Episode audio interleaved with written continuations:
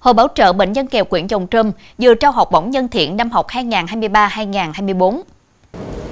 Chương trình đã trao 100 suất học bổng cho các em học sinh nghèo bệnh tật, mồ côi hiếu học, khối trung học cơ sở trên địa bàn quyện, mỗi suất 2 triệu đồng và 15 quyển tập do Quỹ học bổng nhân thiện của Hội Bảo trợ Bệnh nhân nghèo tỉnh tài trợ.